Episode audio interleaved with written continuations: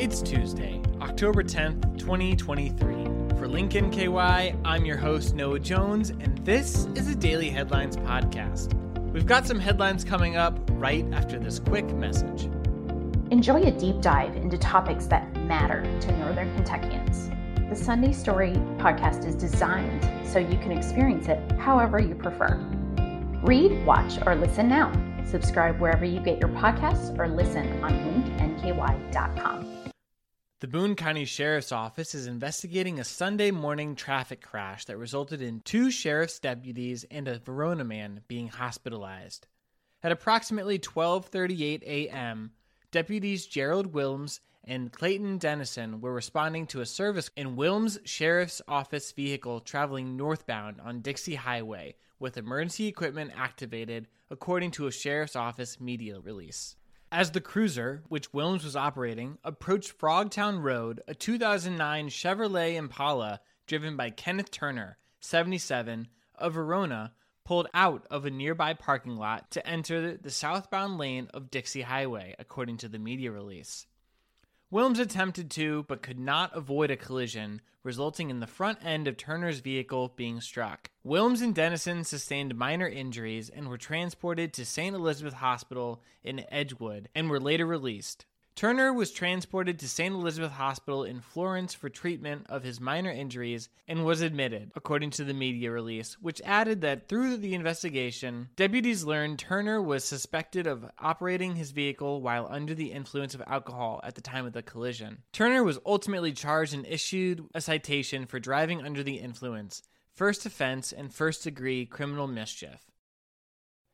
Chili? For breakfast? Skyline lovers traveling through C V G Airport will have the opportunity to bite into some exclusive breakfast options before flying to their destination. Skyline said its new location in Concourse B's food court will have staple items like three-ways and Chilitos, as well as breakfast items for those traveling on early morning flights.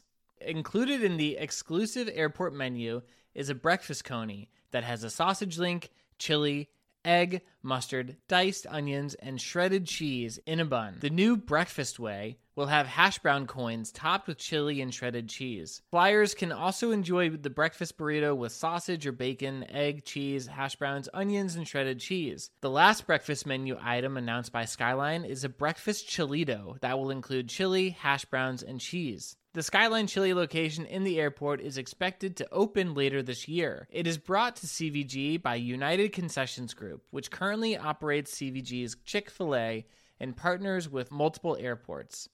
Because the items will only be available in the airport, Skyline is giving the public a chance to try its new menu at Fountain Square Friday. Skyline lovers can buy any item from the menu between eight a.m. and one p.m. while supplies last. According to U S A Today, Skyline is one of the top-ranked fast food chains in the U S based on Google reviews with an average rating of four point four three.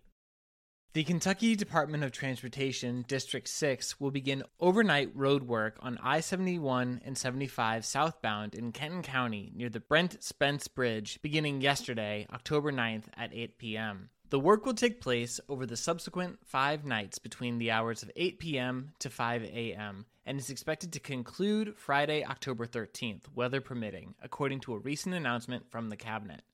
Various lane exit closures will take place throughout the work, and drivers who frequent the area during those hours should plan accordingly.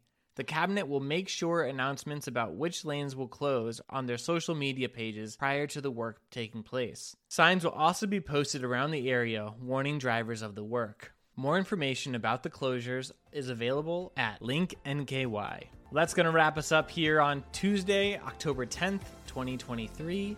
I hope you all have a fantastic weekday, and I will talk to you tomorrow. For Link N K Y, I'm Noah Jones. Thank you for listening to this version of the Daily Headlines podcast.